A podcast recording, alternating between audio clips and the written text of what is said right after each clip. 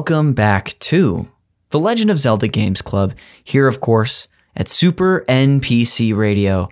This is your bi monthly book club style episode where your favorite buds from the Super NPC Radio tune Linkiverse, that was much more appropriate for the last one I hosted when we talked about Wind Waker, get together to discuss nearly the entire library of mainline Zelda games in honor of the 35th anniversary because you know we respect the franchise. We're at least going to honor it. Uh, we'll see what nintendo does. Uh, these episodes are currently only available exclusively on our patreon at the $10 dj toad tier. So shout out to all the patrons who are listening right now live with us. Uh, there's no one live but you can imagine that if you're at home. And then if you're listening to this in the near future um, possibly december or maybe sometime you're discovering this years down the road looking for good zelda content thanks for joining us. Uh, yeah, enjoy this because they're all available, except I swear we will never talk about Triforce Heroes. I am your host for this one, Connor McCabe, and today we will be discussing uh, The Legend of Zelda Twilight Princess. What a game! I'm joined, of course, by three fantastic compatriots. First, we have uh, someone who we've truly trying to not have on these episodes, but he keeps coming back, and that is one of the three amiibos, July Diaz. Welcome. Oh, oh, oh, oh, oh, oh. You you do that on every uh, podcast we do, so it would be special today. But you just howl like a wolf because you're just such a guy's guy. Yeah, that's not related at all to Wolf Link at all. It's just I just that's sort of my siren call. That's my kind of a catchphrase. it's your siren call and your catchphrase. Mm-hmm. Well, July. Um, I don't think I've done one of these with you since Majora's Mask. So welcome back. That was a fantastic one. We'll see if we can keep it up. Thank you. Yeah, I've been asleep since then. Oh my gosh, you look great. I have to say. Oh, thank you. Yeah, You're welcome. caught Um, up on a lot of uh, beauty rest. yeah, and it's really paying off. Uh, we have another. Hey, my eyes are up here, Connor. Okay, you're grounded. Uh, we have another returning champion of the Legend of Zelda Games Club uh, podcast. Didn't give July any special intro, so sorry, July, but host of the Nintendo Cartridge Society podcast and general solid dude, Patrick Ellers. Welcome back. I cannot believe the Triforce Heroes slander that we are starting this episode with. Connor, I cannot believe it. The game is a good time. Get two buds together and tackle some Zelda dungeons together. Uh, you won't have a better Saturday afternoon, let me tell you, because I just experienced that. And it was so much Yes. fun. Um, hearing you talk about that today on your uh, podcast did make me think I should do this at some point. Um, so, and I'm sure it's kind of like it's a similar thing to Four Swords Adventures, where unless you had the, which is a lot easier to do actually than playing that game ever was with friends. Um, but yeah, I think once you do it, it's probably a lot more fun than it was than it's made out to be uh, uh, by history at this Okay, point. yeah, and true, you do need to be in the room with two other people with Yeah. 3DSs, uh, and they all have to have copies of the game, uh, and you have to be comfortable shouting at each other, and then then you'll have a great time. Wow. Well, uh, shouting at my friends is uh, one of the things I'm very good at. So I think I'll have to give it a shot. Uh, welcome back. You were recently on the Oracle of Ages episode. So uh, you really persevered um, through that game that we struggled through together. As much as I genuinely really liked it, uh, it Yeah, just per- persevered through seventy percent of that game. hey, so that's about as much as I get through most games that I play. I'm uh, not a bit. I that's about how far I get before leaving. Um, we have someone else joining us uh, for his lone episode of the Legend of Zelda Games Club. Uh, recently featured on a Call Me by Your Game co-op episode uh, discussing It Takes Two, an actual co-op game. PJ McCormick, welcome back. Hey, thanks for having me. It's great being here. Oh no. There I just I have to point out um I'm really scared that you all have turned into wolves. But Patrick, that was a really good wolf impression from this game. I was trying. I was trying to do the wolf song that he does. That's good. And and PJ's is kind of like a helium balloon. You just gotta like let it go out. Uh, well, welcome back, PJ. Sorry, that wasn't related to the game. An ambulance just went by outside my window. Oh, and you had to bark at it. Uh, No, I just had to match the tone, Okay. Hmm. okay, cool. just Well, in case there were any other dogs, maybe pups that are in danger. Oh, sure. I gotta let everyone in the neighborhood know it's kind of a thing I do. It's the Wow. Twilight Bark. yeah. How What's that? selfless. It's the Twilight Bark. Hmm. Mm-hmm. It's that's how I co- that's kind of like my co-op in a Oh. way.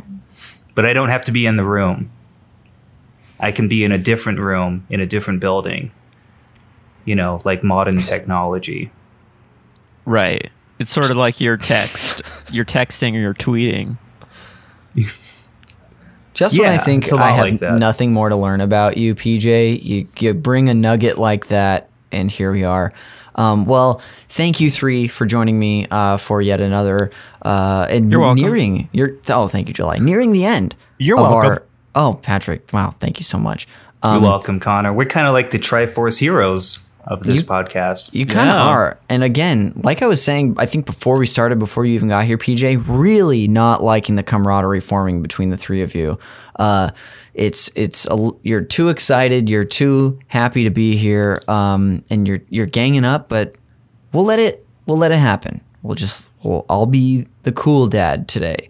Um, Welcome back for another one of our Zelda Games Club episodes. We are nearing the end of our journey um, as we only have a handful of games left to go. Today we're going to be discussing, as I already said, The Legend of Zelda Twilight Princess, uh, the 2006 game originally released for the Wii and the GameCube, um, and uh, eventually ported to the Wii U.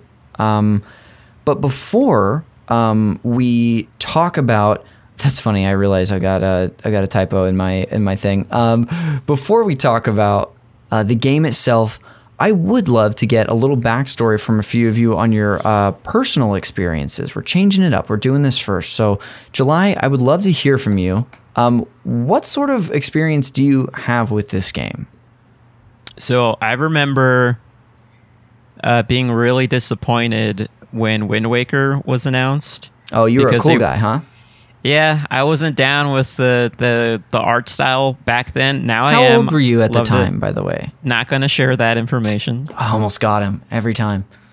Not going to say how old I was, but let's just say I was uh, in diapers. Oh, every time. uh, and I was a baby. But um, Oh, okay. All right. I I, I get you. but uh, yeah. So when Twilight Princess got announced, I was like, yes, this is the next general Zelda that I've been wanting since Ocarina of Time Yes. and Majora's Mask. And uh, I got it for the GameCube. I Whoa. I think I, because I, recently played through it the HD version on the Wii U, and I was getting memories of like, okay, this I remember this, I remember this. I think I must have stopped up to the Water Temple and never beat it. Oh, wow. So pretty early. Yeah, and Gotcha. then when I got a Wii, I also got it for the Wii, and I also didn't finish it. Wow. Uh, yeah, but uh, you know, I I remember loving uh, my initial playthroughs with it, but this time around, and I'm sure we'll get to it. We'll plant a, a Deku seed.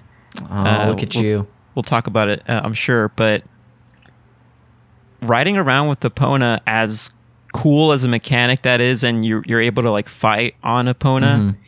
I was having a lot of struggles just trying to hop over fences Yes. um, and just kind of like you know moving yourself. Uh, Pretty sure you just run into it, right? Yeah, It's but pretty- it's so pretty it's much automated. So hard. It's so hard, PJ. I know it sounds like it's easy, but it did take me 20 minutes to to do it at one point. And I played it a little bit yesterday over at Connor's house. I'm pretty sure you don't even have to press the forward button for Epona to, I to know, and it. I know, and it sounds like that's easy. but I, I guess I should explain that I was playing it blindfolded. It does, in fact, sound easy. Yeah. I was playing it blindfolded and with my hands behind my back, so in a basement. Okay, well, that explains a lot. I mean, you could have led with Yeah. that part, but Sorry, but- I so should have said that. di- that's interesting that you both times trying to get through the game early on before you played the Wii U version that you stopped at a similar place. Did you just have like too much preschool going on? Like what or what do you remember at all? if- yeah, yeah. did you I get think- distracted? Yeah, I was I was a rambunctious kid, and I think I was doing a lot of poopies in my diaper or something Oh, at that time. okay. I don't know. Such a long time ago. Very much like the baby that talks in this game. That's pretty much uh, what you you must have been exactly like at the time. Oh yeah, I was very much a entrepreneur in starting my own shop. Malo, almost I believe. Yeah. Wow, interesting. And then you came back.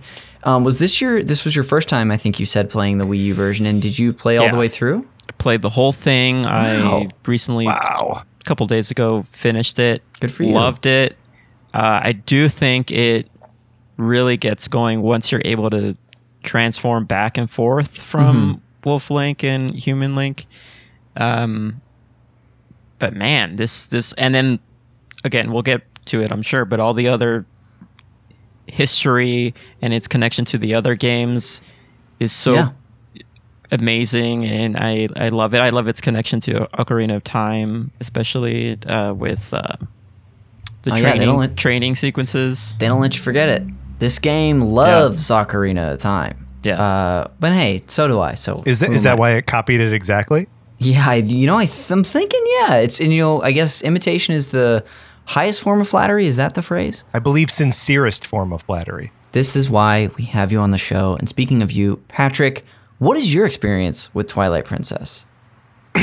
I so I got Twilight Princess on the Wii before I uh, was able to secure a Wii for myself. Whoa. Um, the, the game came out uh, the year after I graduated from college, also still in diapers. cool. Um, oh, okay. And Hey. and uh, I was I, w- I was working as a as a hall director um, at the college that I had graduated from. So I was still living on campus. Basically, had an apartment in uh, one of the dorms, um, and you know, like kind of oversaw the uh, RA staff in the building. Right. this is like roughly the same time as your Dead Rising adventures. It's exactly the same time as my Dead Rising I- adventures. That's right. this is it's i don't know if this is a thing that everybody does but like i know certain moments in people's life whether it's because i've heard them talk about it or we discussed it on my show but i'm almost like nostalgic for your time period I know. I know. You keep weird. prompting me to talk about it. yes i do Um, so you know the the the Wii and this game came out in 2006, um, like towards the end of 2006, and uh, I remember going to my my responsibilities were mostly um, at night, right? Like make sure the college kids in Wisconsin don't drink themselves to death was like the the top line r- job responsibility Yeah. for a hall director at a college in Appleton, Wisconsin. Um, and uh, so that meant that during the day, I was freed up to do kind of whatever I wanted. Um, and around the release of the Wii, that was going to the two different Walmarts in town, the two different uh, Toys R Us's, the Target, uh, to see if any of them had Wii's in stock. Wow. Um, and none of them did for weeks and weeks and weeks. But on my very first outing, I was like, well, I'm going to play Zelda no matter what. So I picked up a copy of Zelda for the Wii so it would be ready to go um, the second I, I finally got my hands on that uh, on that thing. Um, and so when I eventually did get the Wii, um, which I was so excited about, it was like, like drew me back to video games. I was like sort of on a little hiatus from them, partially because you know I was in college and like busy, um, and partially just because like I don't know games were trending in that like just sort of like violent and stupid uh, direction Mm-hmm. that like a lot of them are still, but like you know what wh- whatever. Um, it, it wasn't appealing to me specifically at, Yeah. at that time. Um, and so when I finally got uh, Zelda back to my apartment, when I finally got WarioWare Smooth Moves, when I finally got Ooh. Wii Sports, um, eh, eh, just these games that people could like wander into my apartment and play with me. Um, that's like when I started to like love games again. Yeah. Um, and uh, to me, Twilight Princess was a co-op game. It was people Hmm. wandering into my apartment, uh, watching me play, um, and uh, like yelling at me when I picked up a new item to be like, "Oh yeah, we- saw those tracks, you know, in this canyon. You should take that spinny gear thing over there." And me being like, "Oh yeah, shit." Um, so like that's uh, that that my my first experience with the game was so communal and so uh like other people focused um that uh it made me scared to revisit it when it came out on Wii U cuz I was Yeah. like I had to play it by myself now. um but then I did and I played it again and I and I loved it. Awesome. Goodness. And you've you've been dabbling in it lately, correct?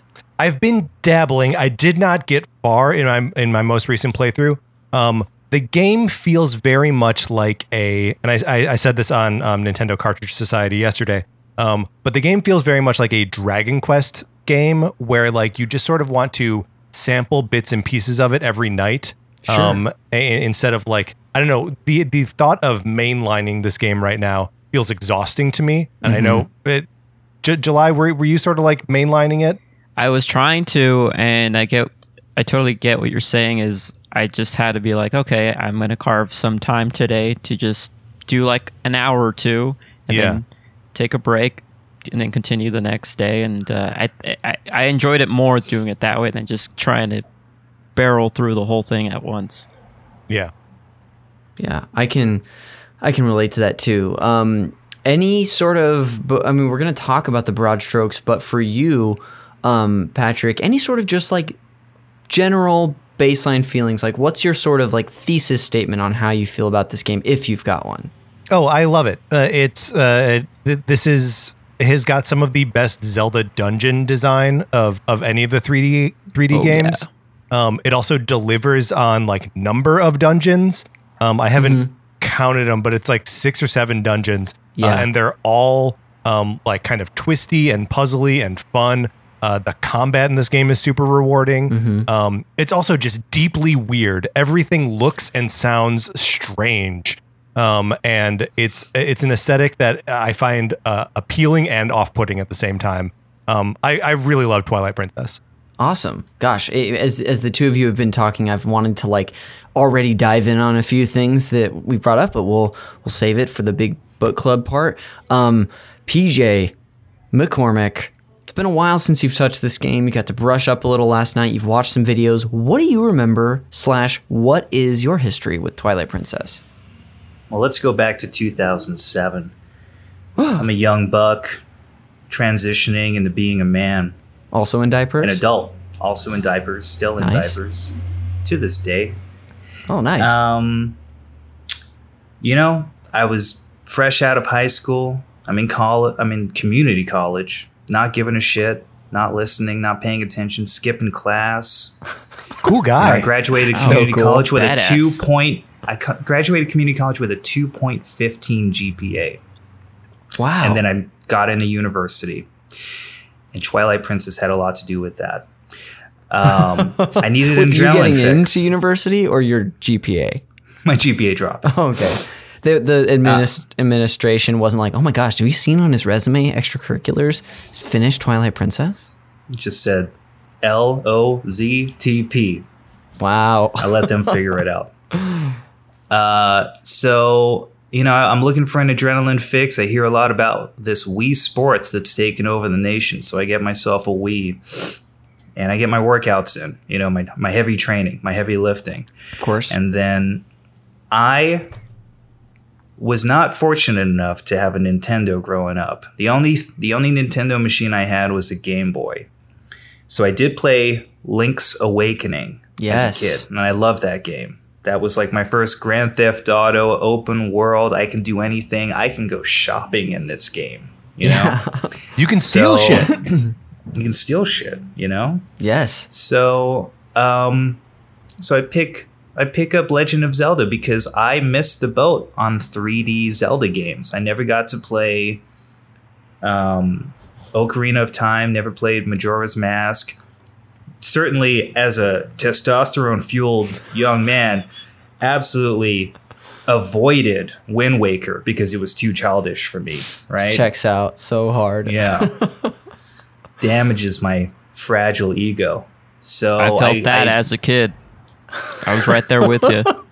yeah, totally. Um, so yeah, I saw it was like a mature Zelda game. I was all about it. Popped it in, and I just you know I played that instead of studying, instead of like taking my classes seriously. That was a great distraction for me. Um, and I just loved the open world. I loved going around the you know desolate plains of Hyrule because back then it was cool. I guess nowadays it's barren, but Um, I have a lot of fond memories of like crossing that bridge where I had that duel. Uh, yeah, so that I I, I think that uh, my fondest memory is the fact that it was my first 3D Zelda game. All right. So it holds a special place in my heart for that. That's cool. I'm so glad I got the three biggest edge lords I know to be on this particular episode. This is perfect. Um, Wait, how did I earn? How did I earn that? Patrick, you're the first. You're the first. You're the king edge lord. Of course, Oh, everyone all right, knows all right. this. Um, uh, I'll edit out the part where you ask that, so you seem way more confident about it. Uh, PJ, I've gotten to ask these two on the show, and you sort of just started to walk us down. Um, as far as your history with the Zelda series goes, obviously you played Link's Awakening.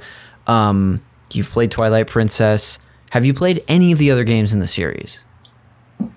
I dabbled, you know, I went back. I, I think uh, as we were talking, I was like, I think I had a GameCube at one point in my Okay. life.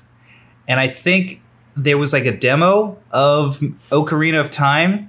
And I was like, holy shit, I got this game for free somehow. Maybe I, it came with some other game. And I remember playing and I was like, cool, first dungeon, that's it. And then it just like ends. And then I realized, oh, this is Oh. a demo for the full game of the remake of Ocarina of Time. Oh, the port Um, they did. Exactly, yeah. The Interesting. remaster. So uh, I played that, and I'm trying to think. I mean, obviously, I played Breath of the Wild. Um, Hmm. meaning to like replay that just for like, you know, calming my nerves and the ASMR tingles and all that. but that game is phenomenal. Um, other than that, I don't think I've actually played any other Zelda games Cool. but I appreciate them. I like them. Um, but man, I don't have fucking time to play these games anymore. So that's why I'm watching uh, Twitch streamers nowadays. nice. Um, well, thank you, thank you, all of you three. But it, it turns out that I've got a little, a little history with my game. You're or welcome. My game. I've got a little history with this game You're welcome. as well. Oh, you're so also polite. Ed, the most polite edge lords I've ever known. Um, I was a Zelda freak by the time this thing came out. I uh, cut my teeth on the N64 with Ocarina of Time. Uh, blew my mind, changed my life, and then Majora's Mask I adored equally, and now is my favorite game. Period. I was hyped and loved Wind Waker. I dabbled in Oracle of Ages, but I was ready for this game when it came out, and I so desperately wanted a Wii so bad. I remember trying out a Wii at my youth pastor's house, which was like my favorite part about him. Unfortunately, a nice guy, but like the, the Wii was cool as hell. Everyone, um, and uh, I asked for it for Christmas, but it was one of those things where I was like, I've never gotten a brand new console like for Christmas. This is probably not going to happen, but it did. I got a Wii, and uh, of course, it comes with Wii Sports and Twilight Princess for Christmas. It was all I ever could have wanted. Hell yeah. re- Santa Oh. came through. Santa in the clutch, um, also in diapers at the time, and of you were Santa. both of us. Uh, it was one of those like sp- uh, Spider-Man pointing me moments when I saw him, because I caught him, of course. Um, but my grandparents from St. Louis were Caught him visiting at kissing the time. mom. Yeah, is uh, pretty Also in a diaper. Yeah, Upside uh, down kiss like Spider Man. Yeah, yeah. There's a lot of layers to this Christmas, and I'm trying to leave all the Santa stuff out of it. Okay. Um, okay. But uh, my grandparents were visiting at the time, and I had a really great relationship with them, loved them. But all I wanted to do over this Christmas break in high school was play Twilight Princess. And my mom, I remember, had to have a talk with me and be like, hey, they're only here for a couple more days. Please just cool it on the game. And Were they and- terminally ill? no, they. I mean, they were just like old people at the time, probably like mid seventies or so. Um, Connor, but they don't. They only have a few days left in life. Well, hold on, wait. Before we continue down this Yes. line, are they still with us, Connor? they are no longer with us. They, they Totally comfortable making the joke still. okay, great, great. I just They- want us to have all the information. That's yes, all. yeah. It's been at least a couple years. Um, but uh, anyway, love this game. I remember finishing it. I remember um, beating it and then going to like a concert in my hometown and thinking and just like really riding a high. Um, I played it a few times throughout the years. I think I played it three times on the Wii.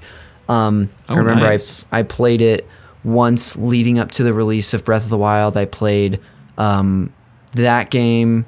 Well, I played Ocarina Majora, Wind Waker, Twilight Princess, and Skyward Sword all in a row. Kind of Wow. like almost what I'm putting myself through this year. Um, but uh, and then finally played the HD version over the last month, and uh, it's one of those things where I it's been because I've only played the original game like three times and it's been so spaced out.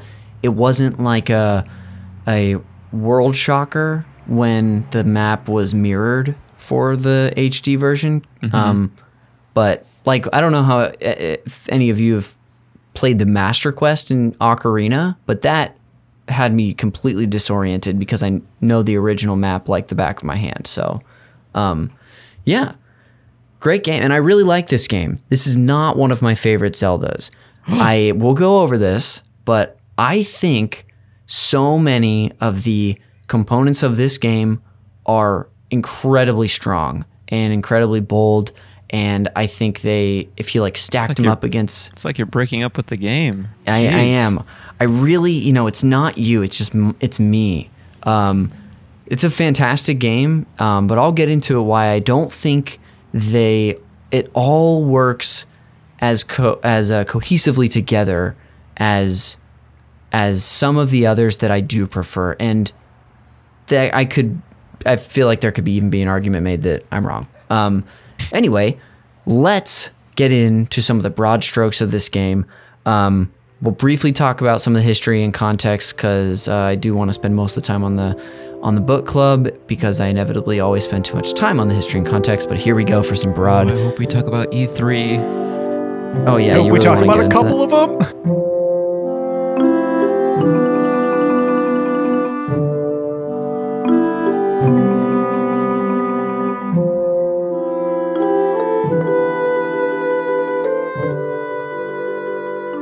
Okay, so let's go over the broad strokes of this game a little bit because we've talked about our personal experiences, but what the heck is this game?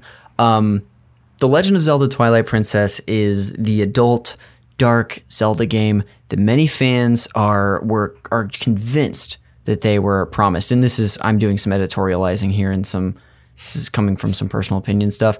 Um, we sort of talked about this earlier. July was one of the one of those who was not excited for the Wind Waker once it was revealed. Yeah. Um, having a cartoonish Link, we've talked about this on the Wind Waker episode, but famously, I believe at like a Space World demo before the GameCube even launched, there was a really cool video of a more realistic adult, n- not even really adult looking, but more realistic, um, incredible action sequence between Ganon and Link fighting with swords. So Are we talking about Shigeru when he came out with the sword and the shield?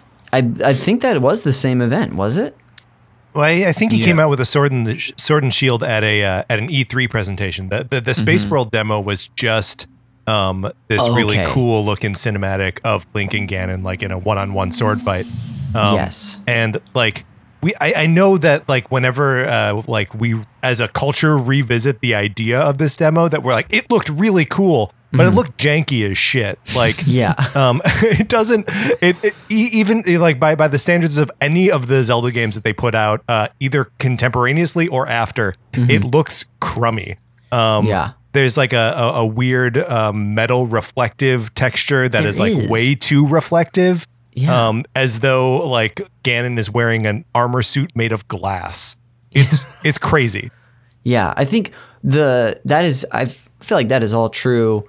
For whatever reason, many of us were captured by it nonetheless. And Totally, yeah. you know, just seeing a like a less pointy faced Link and less the polygons being less obvious was enticing. So I think it, they never said that that's what they were releasing, but it obviously got people excited with it.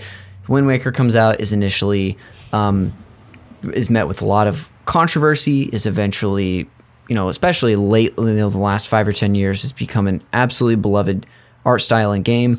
Um, but Twilight Princess was the, I guess, the coming of what a lot of people had thought was going to originally be on the GameCube, uh, which is the console that it was originally developed for, planned for a 2005 release date, um, and the game was delayed for polish to add additional content and so that it could be ported to the Nintendo Wii, probably known as the Revolution at the time, um, as a launch title in November 2006.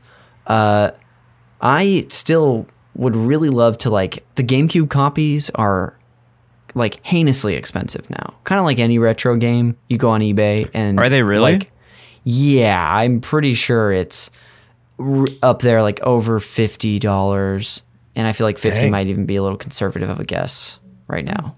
for for a used copy. Yeah, uh, Yeah. yeah, definitely. So, okay. um, but I mean, that's how much it would have cost in 2006. So yeah, I guess that's true. Yeah, so now it's just back to it's just back to where it's supposed to be. Yeah. price. Yeah. Um, this game. I will say I, I yeah. did buy the digital version of uh, the HD version, and it is full price. Like It's almost, 60 bucks. It's like sixty to bucks still, and I'm like, that's pretty crazy. Yeah, that is. And it that's, is really that's not for a bundle. That's just for that game. Yes. Just for the game on Wii U to download, and I, but after playing it, I'll say I, I think it was worth it. I think I paid 60 for the uh, for the game and the amiibo bundled together. That's Wow. incredible. I Gosh, think maybe it was that's 70. nuts. Maybe yeah, maybe. I feel like it would have, they would have probably jumped that up, but still, man, if you got it for sixty, hats off, Patrick. That's incredible. Um, but uh, initially, the game it did a version did come out for the GameCube, but it came out a month later. You know, obviously they're pushing their new console this Wii. They're hoping for that to do well, and then the HD version that we continue. It's to, good they gave the Wii something because otherwise it was not. It was floundering. what would they have done? Just Red Steel? Um, uh, eventually, the HD version came out in March of 2016. Uh, like many Zelda titles, Twilight Princess is somewhat divisive, uh, but it still achieved critical acclaim upon its release. In fact, I was looking at some of the uh, release and reception notes, and there were several people quoted as saying it was like the greatest Zelda game of all time, if not like the best game. Which I feel like this is a pattern in Zelda releases. I feel like Patrick, you've probably been up on this, but every even like I mean, and I actually do really like Skyward Sword for its flaws, but that game got the same sort of treatment. Okay, well Oh, let's yeah. not spoil that game on this episode. Okay, no spoilers are coming. Just Okay, just, great. just saying. Yeah, that Patrick, game if you don't know, out.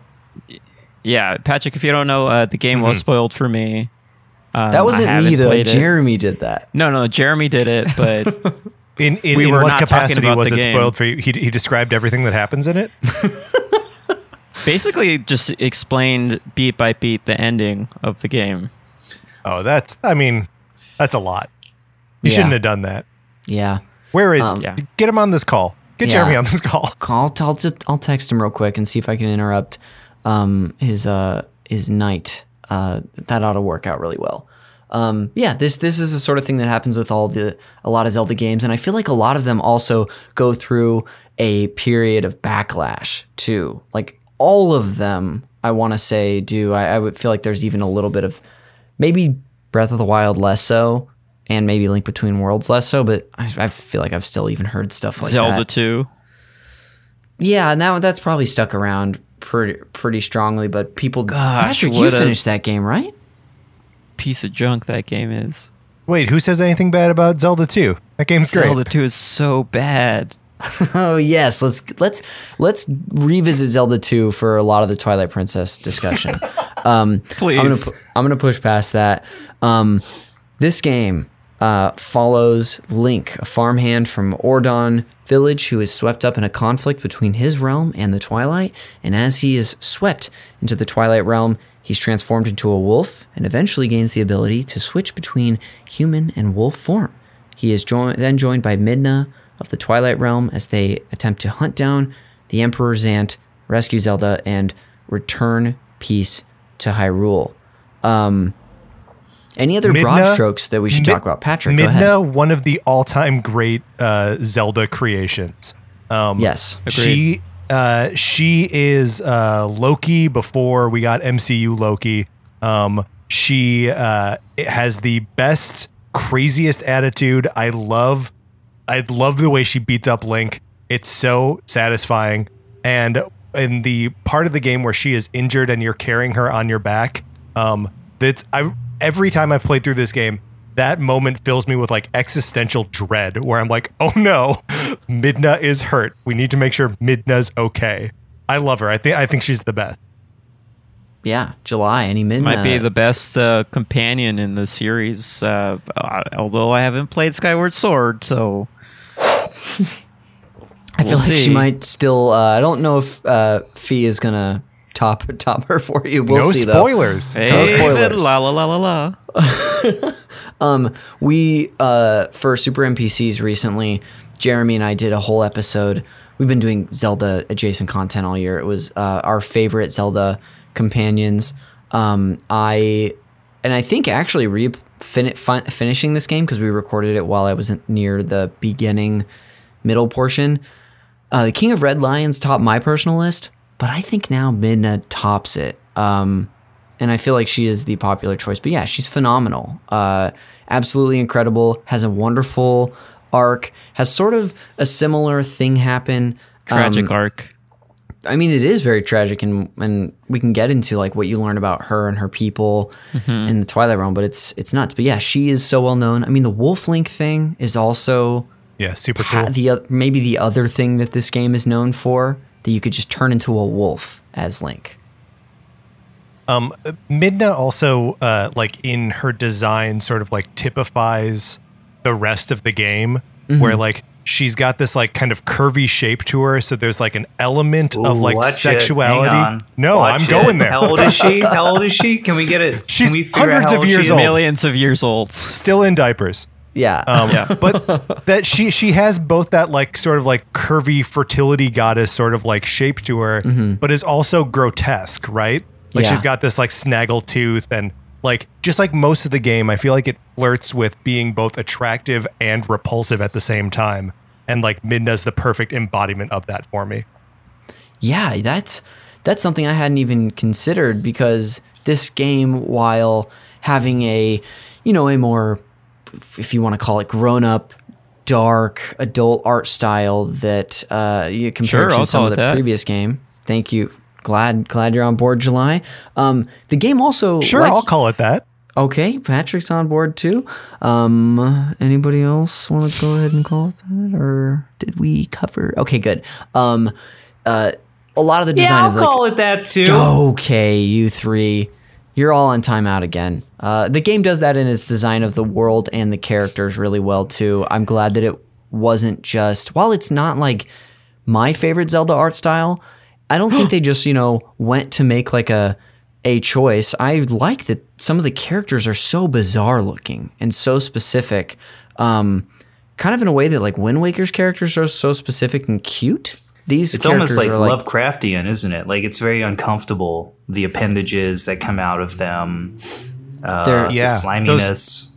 the Twilight guys, especially those uh, those things that like come out of those like portals that you have to kill all three at one time.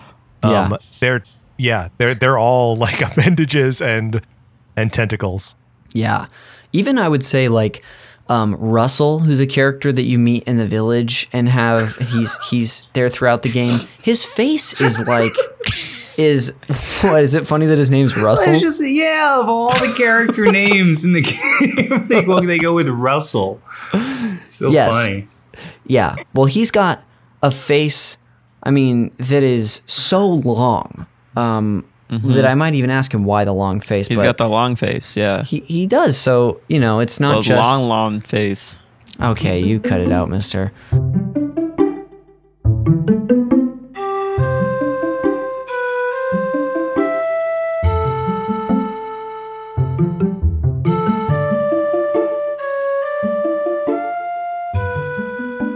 Okay, yeah, like I said briefly, I just want to touch on some of the uh, additional release and reception and development stuff about this game. We've gotten to talk about some of the broad strokes of that, which is really wonderful. One of the few things I did want to discuss was uh, this game was actually originally a uh, designed, began its design and development as a sequel to The Wind Waker. So at some point, they did plan to make uh, Wind Waker 2 for the GameCube, which I mean, I, I, it's easy to say in hindsight, but it feels like they made the absolute right choice to n- just put that stuff on the DS and really go for what a lot of people were hoping for. I think. I don't know how you all feel. I think they heard the fans' call, right? And they for for the sort of more mature looking Zelda game, and that's why they decided to change direction with it. Must have. Um, I, I I would assume that it played some part in it. I guess also that Nintendo of America had came to Eiji Aonuma, who is the director of this game and the previous game, and I also think Majora's Mask, um, uh, came to him and talked about this how the sales were sluggish for the game and thought that it was yeah because of the art style. Um, but yeah, so I guess they eventually they just decided to make this a a completely different game, but sort of apparently I I can't really tell made it in the Wind Waker's engine. Um, at least It's a it, it's interesting to think about like why that's the road Nintendo goes down though cuz like yeah, they're getting like some sort of blowback for the Wind Waker art style, but with the Wii, they're courting the like blue ocean strategy. Like everyone can play games. Um, and if you're just like showing these two art styles to like a, a wide audience, um, which one feels like the more like attainable, attractive one? And I, I, I feel like Wind Waker is the obvious answer to that, right? Yeah, that it's probably just it's a different answer for gamers, I guess, in the mid two thousands. Um, but that I th- I think that tracks very well, Patrick. That yeah, to like a wide audience, kids, families, like yeah, Wind Waker probably is the more appealing For sure. art style. Um, yeah, that is so bizarre because they do everything almost completely different with the Wii's library and the Wii's, uh, I guess, accessibility um, being just Yeah. a- like you said. Well, and I wonder if that ends up being part of what the Wii's alchemy was, right? That like it, it would end up being a platform for you know your parents and nursing homes and stuff like that. Yes. Um, but it still had like a handful of games that like the gamers with a Z, uh, you know, wanted to play, like Twilight Princess. Yeah, they probably were like, we got to have at least a few on here so that they buy our consoles too. Uh, gosh, yeah. Um, apparently, there was also some inspiration from uh, the Lord of the Rings novels and movies. The movies had just finished their run in 2003 when this game began development. Um, this is something that's listed in the Wikipedia article, and it was one of those times where I was just like, is this just something that someone inserted based on speculation? And I went to the footnote, and I guess that um, one of the producers uh, had heavily, uh, not just hinted, but hinted that they had, in fact, been influenced by the movie, talking about an epic fantasy movie, which was very popular at the time. And after re examining the situation, said to ourselves, let's do this thing. So, and I feel like you could see some of those parallels throughout the game, especially how, you know, something we didn't even talk about in the broad strokes is how cinematic this game is. Yeah. And Yeah. then you run into Smeagol at one point. yeah, Smeagol uh, Makes an is- appearance in the game. Yeah, really. So you know, I guess it's fair to say that it had a little LOTR influence. Well, and you, you can see it in that. What what's the name of the uh, the big fat uh, bokoblin who? King, Uh, I think King Bulblin. Yeah, King Yeah. Bulblin. Uh, that he's you know riding a boar in a very like warg rider kind of way. Like it it it, it tracks that there's Lord of the Rings in this. Absolutely. Um, July earlier in this episode, this is one of the last things I really want to talk about in the development. But uh, July talked about the E3 um, presentation where they revealed um, Twilight Princess. That's where Miyamoto came out with the shield and the sword. July, did you have anything to say about that, or were you just hoping it got brought up? No, I was. Pre- I just want to say that was pretty cool. Was pretty cool. Yeah, I mean, it's it, it hints Everyone, lot of if you haven't seen it, you should watch it because I recently rewatched it and the hype was real.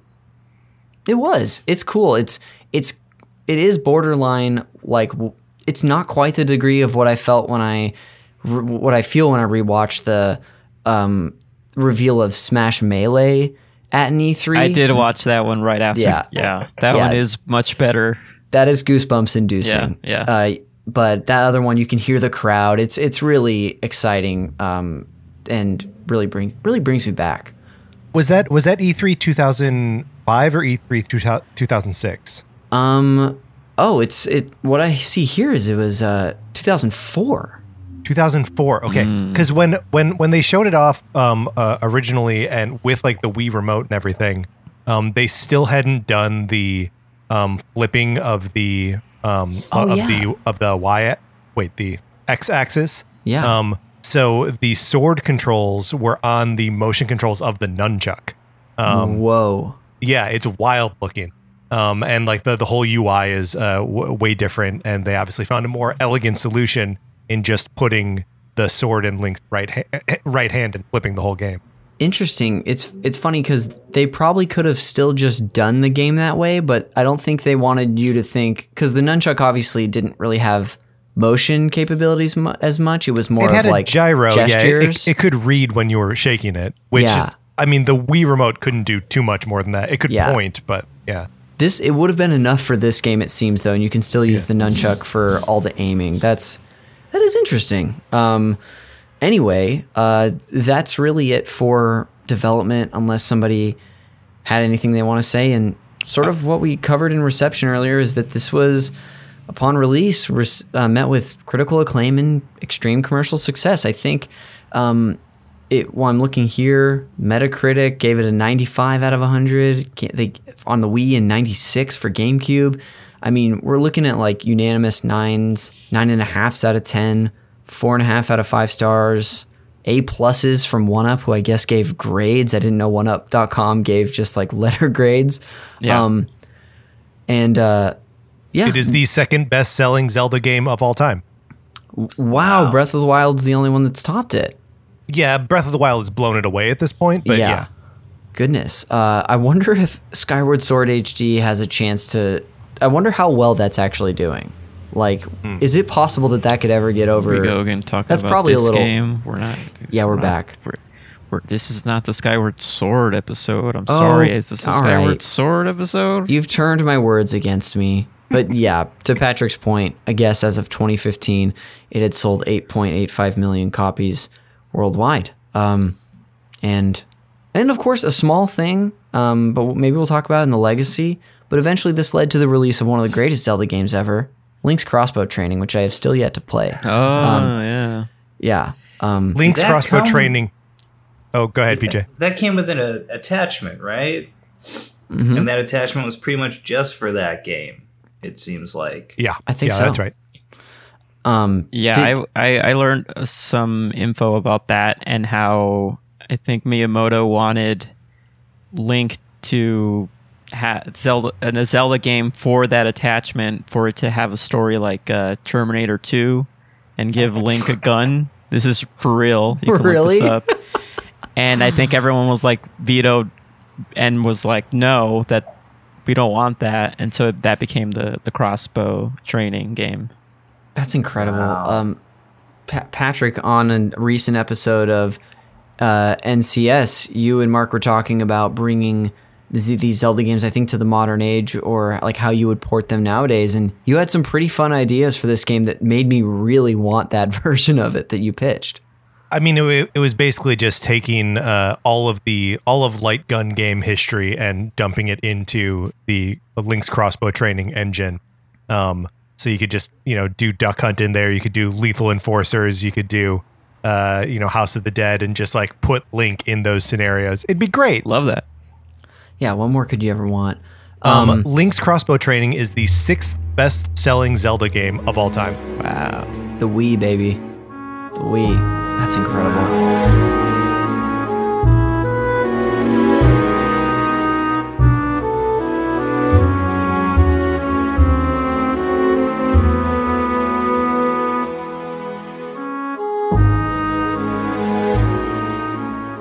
Welcome back to the Legend of Zelda Games Club, here to discuss Twilight Princess, and we've made it to the book club portion. Uh, it's, it's always a feat if I can do that before we get there, before an hour of recording, and we're at the 51 minute mark. We did So, it. Yeah, we did it. Uh, let's get into it. Um, this, we, we've sort of talked to each about our general feelings in the game, but where I would like to start, I feel like a good spot is um, The beginning. Y- not necessarily, but oh, uh. I, We're gonna be hopping around. a But little the, bit. The, the beginning leaves such an impression though, and is like is one of the parts of the game that's like cited as a, a knock against it, right? That it takes so long to get out of Ordon Village. Yeah. And that you're doing so much that doesn't feel like the rest of the game. Um, e- even though it plants the seed for how you uh, execute the boss fight at the very end of the game. Yeah. Um, that they're almost like too disparate and there's too much time that lapses between them to actually feel like you're going full circle. I didn't even think of that. Yeah. Tossing Wow. the goats is tossing just like fighting. Ganon. Yeah. Yeah. Who Wow. knows? And you think Link had a flashback they don't show us? I wish they would have had a flashback moment to just the goat, just him tossing the goat. I just wish you would have had to do it at any other point during the game. Yes. Like yeah. for every time I've played it, there's been weeks between when I threw goats and when I fought Ganon. So Totally. Oh yeah. It's it's it's an impossible line to draw, but the game absolutely wants you to do it. Yeah. Um it's it's that part is so interesting. Um well, speaking about the beginning of this game, th- this beginning part gets a lot of criticism and I think generally fair criticism in my personal opinion on the pacing and progression especially at the beginning. I actually think the pacing of this game once you get out of here and I would say probably Lakebed Temple on is pretty fantastic. Um, but yeah, this beginning, sort of like what Patrick was saying, it's, I mean, don't think you said this explicitly, but it's tutorial after tutorial after tutorial. Once you learn, you know, and tutorials are important, even in Zelda games, like it familiarizes you with the controls and the world and the rules. But you do that with Link, and then before you do anything really as Link, you're doing that as Wolf Link as well. And I, Yeah. the Wolf Link stuff gets, you know, feel like it's sort of the eye of the beholder situation with that. I generally like it, even though it's it doesn't really. Um, I don't think it goes anywhere or really evolves throughout the game like Link's abilities do. But yeah, it's just a lot of tutorials as far as just like that opening chunk. Would you Um, want that Wolf Link like got bigger throughout the game? Like Yeah, I wanted to. I physically wanted bigger? to. Actually, I'd prefer if he evolved like a Pokemon. Oh. Um, so like, yeah, by the end, he's like a, a Wolf Charizard. Is what I'm. Oh, see, just straight up another Pokemon Yeah. because of A Yeah. lizard, right? Yeah. Yeah, I want to be a lizard. that makes sense. I mean, uh, uh, he would have to start as like a a, a wolf pup, which Yeah. why don't we get to play as puppy Link? I guess he'd have to be a child. Um, who knows? Because it's a, it's I'm I'm just I'm assuming it's a one Whoa, to whoa, one. whoa! Like Watch it, guys. Watch it. Talking about kids here. Okay. no, we're going there, PJ. We're going there. Um, These yeah, Twilight this- kids are billions of years old, PJ.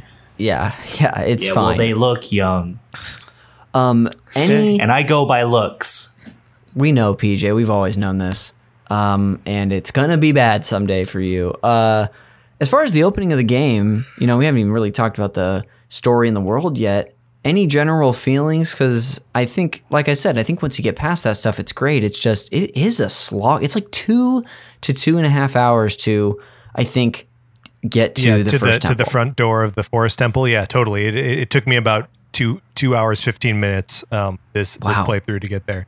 Um, the thing that I struggle with is that like I like what they make you do in uh, Ordon Village. Um, I like um, running dumb little errands for people. Mm-hmm. I like having to revisit as a wolf and they're all scared of you. Um, Yeah. like all of that. The game does such a good job of like presenting you with a reality and then um, subverting it within the first two hours. Um, but it just doesn't.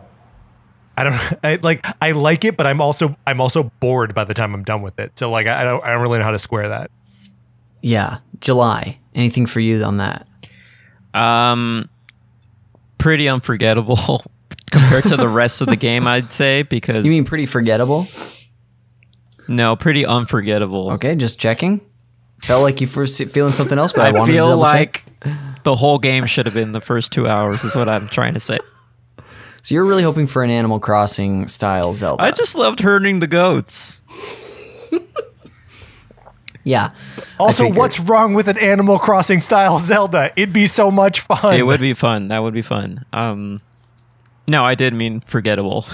Oh, okay, gotcha. I sort of thought so. Yeah, and um, having, I mean, not that you've actually played through this part a couple times too. Did you remember any of this, or was this like? I, I did. I did remember I exactly what tasks that I had to do, and okay, um, getting the fish for the cat. I already kind of knew to do that Mm-hmm. uh, without without even like talking to uh, the owner of the cat, the shop yes, uh, person. the cat is named after you in this game as well. That cat, I think. It is. That's, Yeah. yeah. I didn't even put that together. Yeah, Wow. it's the opening of this. Yeah, it's it's it's tough because I also like. I agree with you, Patrick. I like the stuff you're doing. I like that we're seeing like a an established Link, uh, seemingly you know in his prime, working on this farm. You know, knows other people. Is like having a conversation with Russell at the beginning, PJ's favorite character, about taking. He still lives still lives in a weird little treehouse though. Like everyone else is Separated living in a everyone nor- else. yeah, everyone else is living in like a normal home Yeah. in the village, and then Link is like, "No, I live in a tree on the outskirts." Yeah. Do you? What do we think is going on there? If, do you think they're just trying to be like, no, he's still separate, like he's still different enough? Uh, I've dived deep into some fan theories about all this, and you know we'll probably get to it. But the the train in the training montages, you you're meeting uh, sort of an ancestor of, of this Link that trains you and Oh, gives yes. you these skills, and these sort of theories that I've been watching uh, over the past week sort of explain that that Link from the Ocarina of Time, Majora's Mask Mm-hmm. games eventually settled back at Kokiri, Kokiri, uh, the what was the original village? K- Ko- Kokiri Forest? Kokiri Forest, Yeah. and that becomes this village, Hmm. and that is actually the same house, tree house that Link has lived in all these years and Just You know. passed down. passed down. But again, that's just a theory. I don't know if that's actually legit. But uh, I like to. It's a fun theory. I, I, I like to think that is kind of true. Uh, I I, heard I a hadn't theory. heard. Oh, I want to hear this Oh, theory. sure. Ooh.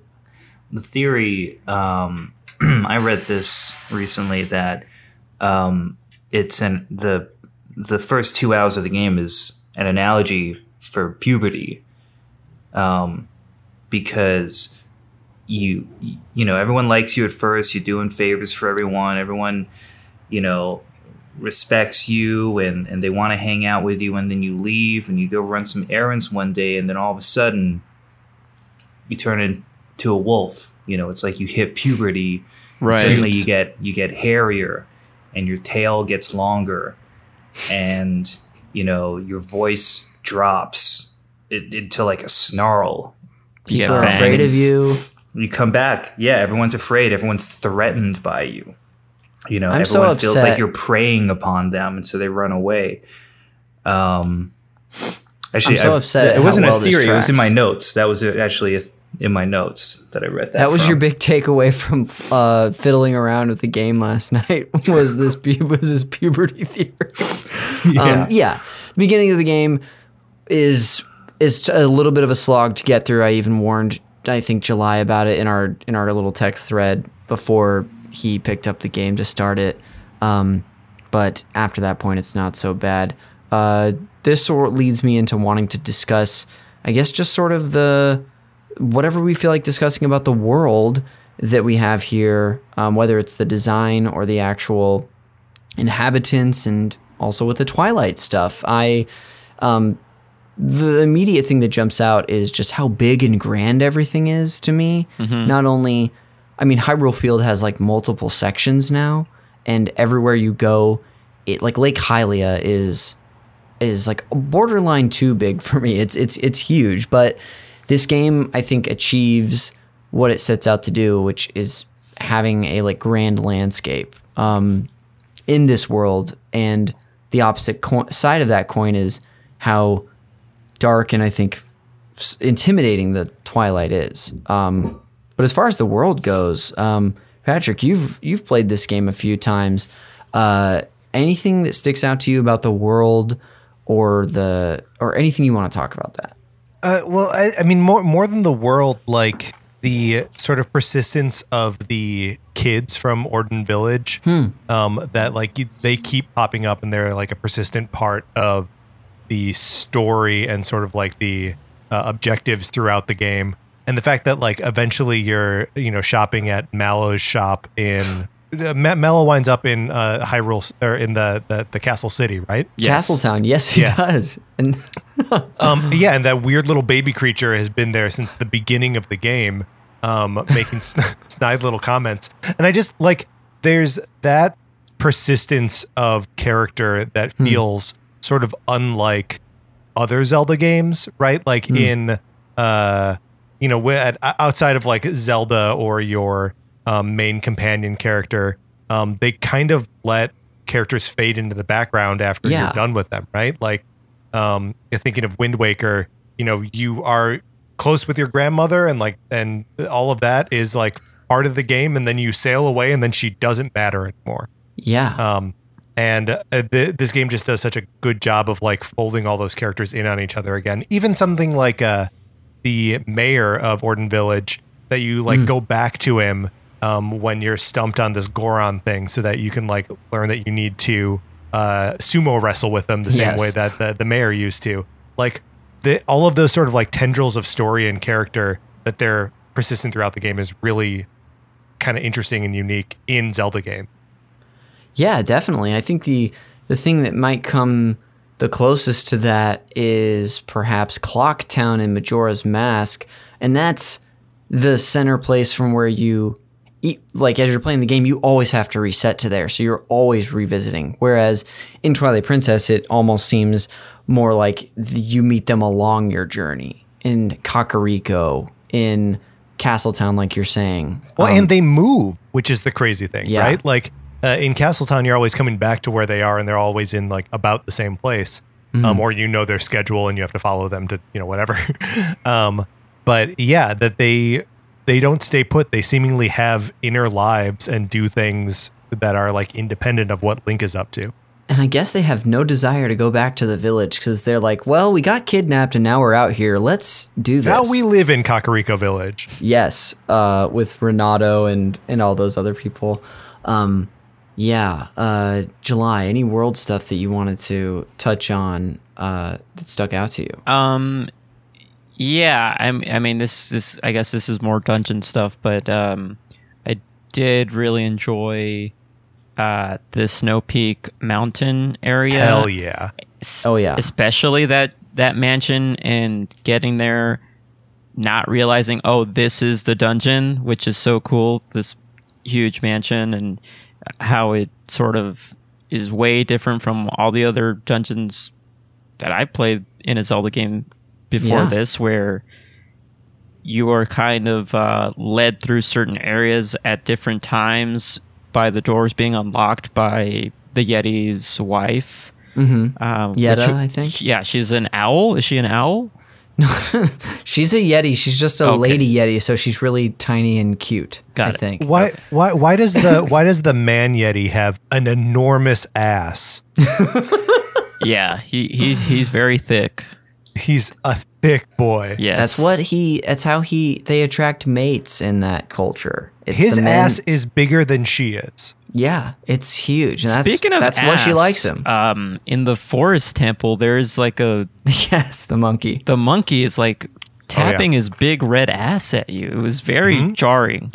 Yeah. Uh, about equally as much ass talk as I was expecting to get on this episode. Well, Um, there's way not- more. I just have to remember. Okay, I'm sure great. there's more ass. Yeah, hold on. Let, let me just check my notes. No, yeah, it's a Patrick. That's a that's a fizzy can. That's an empty Right. can that you've got there. Well, July, to your point about um the dungeon, not realizing that that, that was going to be the dungeon. This, I think it's um, uh, Snow Peak Mansion might be the full name. Uh-huh. Um, one thing that this game, and I don't, you know, there's plenty of Zelda dungeons I've played throughout my years uh, that are very obviously designed to be dungeons. I feel like most of them are.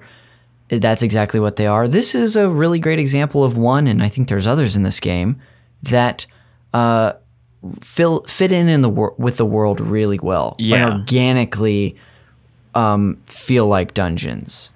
And yeah, that one too. That's I feel often highlighted as a lot of people's favorite one, and is up there for me. And speaking, I mean, speaking of the dungeons, I think Patrick, you mentioned this earlier, how incredible the dungeon design in, is in this game Yeah. these dungeons are I think it's about as I would rate them about as high as I would just about any other series of dungeons in the in the series. Um, they are interesting though. Um, I think a lot of the reason why I love them is the design, the way that they mask their linearity.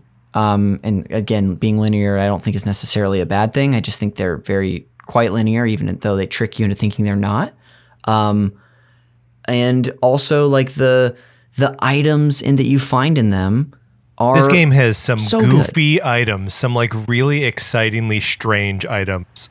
Um, Absolutely. The uh, the uh, the snowy manor has the the ball and chain, like the giant ball and chain. I That's missed so- it You missed it? because I, you know, you fight that mini boss who has the ball and chain, oh, and then didn't I pick it up. I didn't because I was like, I just went through the the door that opened, and I was like, what what am I missing here? And then I go back, and then, then I realize I can pick it up. Well, because it which just looks like like a lot of times when you fight enemies, I mean they'll disappear, but sometimes their armor falls off, so you probably just thought it was like another piece of the armor. Yeah, and also if you get usually a new item, it the uh, the chest will appear, and you Yeah, you get it from the chest. So this was Or you- also kind of a, like a, it's throwing me off a bit, but wh- I did enjoy it. But uh, also that that weapon is one of the coolest weapons in the game, and then also the the spinning top that you can be on. Spinning gear thing. Yeah, love it's so good. I love that. The Dual hook um, shots, baby. Yeah. Dual Oh, hook shots. Which they were just they liked it so much they're like, yeah, we're bringing the dual claw shots to Skyward Sword immediately Jesus after. Christ, uh, spoiler, spoiler. sorry, uh, but it comes back. Um, probably of ruins the whole game for you. Son of but a gun. yeah, the the and the items I've seen in a lot of. It's really hard having consumed so much Zelda media and just immersed myself into this so much. Like I'm aware acutely of the of the discourse and the the heavy opinions out there. Something that gets brought up a lot is how people feel that the dungeon items don't get a ton of use outside of uh, the dungeon that you find them in. I think that's that can be the case for a lot of the series in general, and I think there's actually more spots to use these things than than people make them out to be. Um, and also, they're so cool and creative, like the Dominion Rod, where you're like controlling statues and, and using them to attack. The Yeah. spinner that July named. Uh, yeah, it's great. The- And also, I would be remiss if I didn't comment on the the ball of chain is just a it's a funny choice to make that the specific thing for the dungeon where you're dealing with a married couple. Ah, I didn't even put that together. Yeah, me neither. I Oh. never, never thought about that. I suppose very clever. Suppose because I don't think of my partner as a ball and chain, and I think that attitude is uh, kind of toxic, Connor. And I'm actually kind of mad now. I you brought it usually think of my partner as sort of an equal. yeah, like a partner. Frankly, Yeah, like you know, it's, partner, it's, yeah. it's why we use okay, the you word. guys and your PC culture out here. Uh, yeah, and that, and but that dungeon in general, that's not the only. That's probably the most subtle piece of humor in it.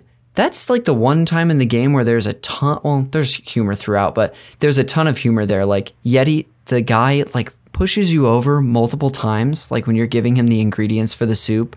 Also, Oh after yeah, you, very funny.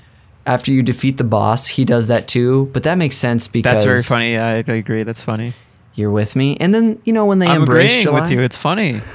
I'm not doubting you. Patrick's just really enjoying it. July, do you remember what happens after the two Yetis embrace? Holy shit! It's so funny. I'm thinking about it right now. Okay, like a bunch of kick- hearts. A bunch of hearts come out of them. Yes, including the heart piece. The heart piece. Yeah. Patrick, I feel like you were about to say something. No, I was just about to con- confirm that that is very funny. I really appreciate. There's uh, also that. intentionally Thank you. funny parts in the game, like uh, when you're being told the, the history of of of the Twilight, and then you Oh, yes. you, see sort of Link, eh, but they're like the shadow people. And do you, Mm-hmm. do you have their name? Connor? Do- The name of these The interlopers. the interlopers. yeah. It's probably David and Chuck, right? David and Chuck. Yeah, it's David and Chuck. Um, yeah, but, uh, the- but yeah, the facial expressions on like the wide-eyed Link and mouths opening, and it's like falling Links in this dark space. It's Mm-hmm. it's very funny. yeah, I don't know if I would describe it as that. It seemed a little more off-putting and and uh, harrowing to me, Hmm. but you know, it's each their own. I guess we have different comedic sensibilities. Yeah, I just Um, find some some of that weird shit funny. I guess July, he's- you're twisted. This is twisted. I might just have twisted sense of humor. Gosh, uh, I, I want to stick with the dungeons for a little bit since we sort of dove in on Snow Peak. Sure. Um, I've got a few that I really like. Uh, I but I will say one I actually don't like. I don't like the opening dungeon very much. I felt like it is so long and so. Uh, I like the monkeys. just it, I don't dislike the monkeys, but it They're felt funny. like they dragged that out so That is so that is far. dark, July. That is dark. yeah, I don't know. I gotta say those monkeys are darn funny, and some some may say that's one of the darkest parts of the game is those monkeys. Again, I- you two in this camaraderie. I am uh, made a little bit uncomfortable by how how hard the game seems to be shipping uh, Link with that first monkey who has like the flower in her hair. Like Yeah. the, Yes. the game seems to be telling you that there's chemistry between them. And look, I don't know how old she is, but it seems inappropriate. Ooh, watch Yeah. out, watch out, watch out. All right, thank you, Definitely not hundreds of years old for sure. Probably just in her like 40s, I would guess. Um, yeah. Uh, yeah. Any other dungeon highlights that any of you had? Oh, because I can I can close this out from let's that part. let's run let's nobody- run us through the dungeons. So what do we So got? there's the forest. forest. Uh, you said it was a little bit too long. Yeah, I Um, thought it was I think I long. agree. I think I agree with that. Um, but I also think it does a good job of like. I'm just to steal with something that Jeremy always says that it's pretty. It's a pretty easy dungeon, uh, as Yes. per like the first dungeon in a Zelda game is, and it's Mm-hmm. pretty straightforward. And um, And that boomerang is fun to use. yeah, it's a fun yeah, boomerang. the the Gale boomerang. It's a it's a twist on an old favorite. Gale!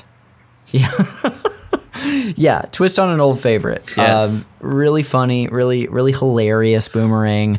Am I, do I understand comedy? Is that is that how you do it? You just no? Okay. You just say Um, that something is funny. Yes, uh, a dungeon that I forgot. Two dungeons that I forgot that I. I mean, maybe I never liked them, but now I really like them. Are the the Eldin Volcano? Well, that Uh-huh. might, might not be the name, but the the Goron one, and then the um, mines. the mines, thank you. And with the magnetic boots and then the Lakebed temple. I thought those were both really, really solid opening dungeons. Um, and I was pleasantly surprised after not liking the first one so much. The uh, the lake bed. I, I, I didn't make it there in uh, this uh, playthrough of the game, which is to say that I did not do a playthrough so much as I just played some of it.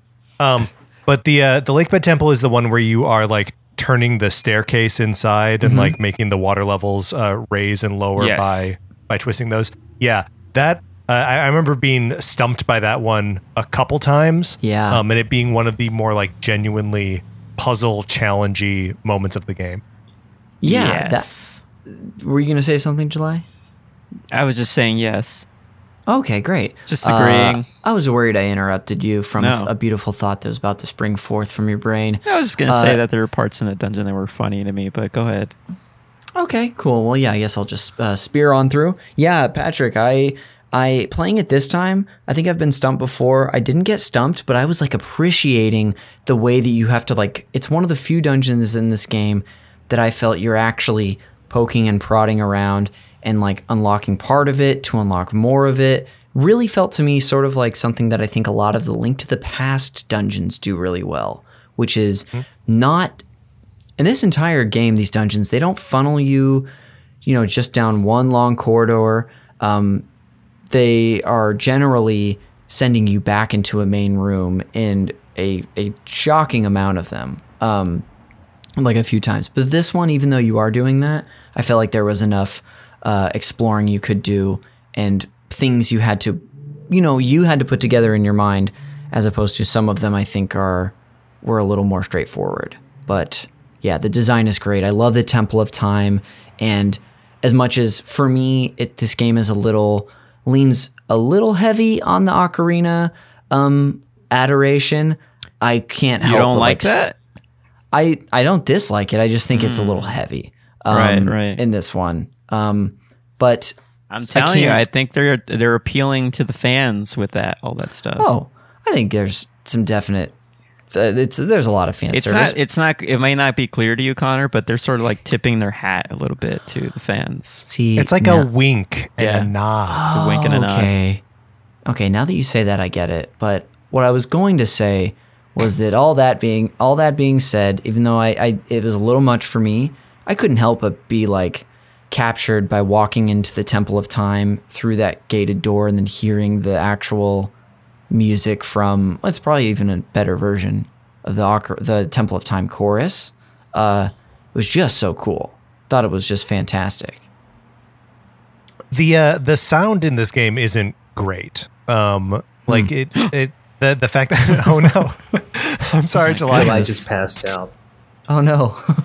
Uh, just that like it it it's using all the like sort of MIDI samples and stuff. Um, that it doesn't sound as like kind of rich, even as like Wind Waker, right? Like I feel like that game has a a more organic sounding. And maybe that maybe some of that's by design too, because like when you get into the the Twilight stuff, like then they get that kind of like a lot synth. I do Yeah. not like that when I because I played tough. it with headphones, and anytime you're fighting any of those Twilight monsters, yeah, it's just the. It's Was it because it was awful. like disturbing, or you like something you just you're like I just don't like the. It was just like I was laughing too much and I couldn't focus. God, this guy so twisted, man. you you're at it again, July. Um, Patrick brought this up earlier too, but uh, as someone who loves a good a, a good volume of Zelda dungeons, this one has a lot. It's got the first three, and then the last four to get the mirror shards, and then I I think you could even consider potentially. I mean, the Twilight Realm as one, and maybe even the Hyrule Castle. Uh, so there's a this is this gives you close to that Link to the Past volume, which is pretty pretty good. Um, I say that you know with Majora being my favorite, and that's only got four dungeons. Uh, yeah, but I think those dungeons are great. The items are good. Um, bosses. Do any bosses stick out to you? Maybe you, July, getting th- going through this for the first time. I think that gigantic Goron on the. Is that the boss or is that the mini boss? it might be the mini boss on the thing that tilts. Yeah, that was really cool. Still though, yeah. I think I actually preferred that one over the the boss in yeah that dungeon. the boss where who's like this goron who's been like possessed that you have to like you pull the chain and then sh- or shoot him in the face and he's on with your arrow. fire. yeah but Yeah. that yeah that one where you have to roll into him is really fun Yeah, it it very um Mario sixty four. Uh, yes bowser Yes, like Bowser, yeah. butt slamming the ground to make Yeah. it tilt yes totally, yeah. Absolutely Uh, uh, that one's great, and um, I gotta say, Water Temple one hated it. Water Temple. Oh, really? I like that a lot. more Uh, I had to like grab on to him and I had like such a hard ride time. around. I also I always have a hard time with the swimming mechanics in these games, and like, okay, I got to put the boots on, the iron boots, and then I got to swim, you know. So I did have trouble with that one, but um, and then what do you like about that one patrick i'd love to hear from you Uh, it just feels like uh, I, I I like it. Anything that has that like Shadow of the Colossus style where you're climbing on the enemies. yeah Um, that's always fun to me. Uh, oh I yeah, guess that the second part of the boss fight is great, but the initial part is Okay. where yeah, it's got sure, all the that- tentacles and you have Yeah. to find where the eye's coming out of Yeah, because you're it it does a thing where it's like it throws other uh, enemies Yeah. at you, I think, Mhm. and then little it- fishies yeah. yeah, and then if you don't dodge its tentacle, it does that long animation of throwing you in its Oh, mouth. grabbing you and throw- yeah. Yeah. I guess I blocked that part out. Yeah, and I don't. I didn't experience it because you know I uh, did pretty well in that boss fight. well, good for you. I was sort of yeah, thank you. running through Um, it for the first time.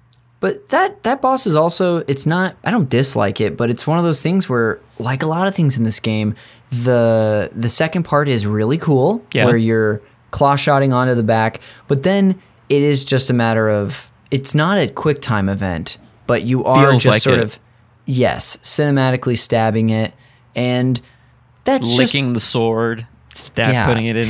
well, I didn't I don't know if I saw Link do that. Uh, No, he does. Go go back and check the tape. Yeah, He check does. the game is- Yeah. darker than I thought. Uh, Patrick, uh, any do any bosses stick out to you? There's a bunch in this game. Um, what I, I'm having a hard time remembering now what the boss is uh, that you fight with the gear. All I remember is like the Oh, setup where you're like going around Yes. like the, the outside of a circle rules. and then the outside of like a pillar. Stall Um, and- Lord. Yeah, the and you're like first hopping back stage, forth he's in the sand, and you got to hit his bones, and then Ooh, hit those bones. His then it- spine, yeah, he's Yeah. like sticking out of the sand, and there's these like uh, skull, soldier skeletons that are like blocking you when you're on the spinner. Yeah, and then He the becomes a second big part of it. head, right? Yeah. Yes, yes. I remember that. Oh, PJ. I remember PJ's something. here.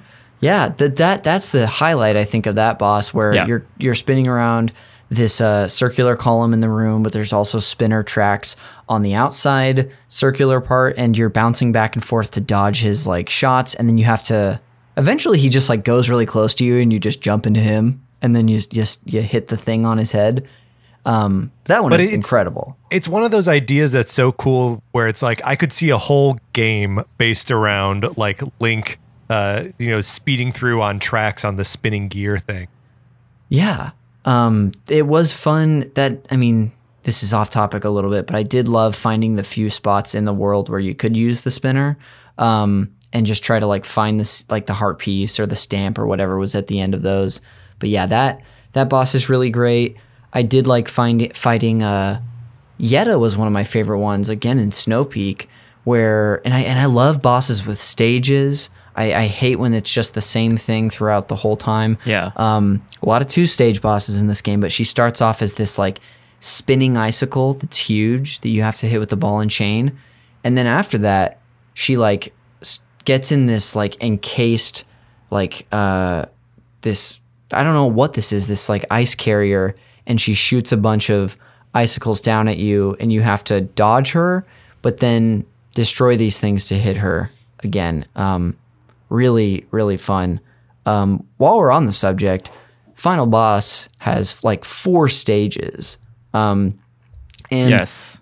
I thought they July the first time you were playing these. Well, final boss or Zant? Who we talk about? I was thinking uh, the all the Ganon stuff. Okay, so we're gonna skip over Zant.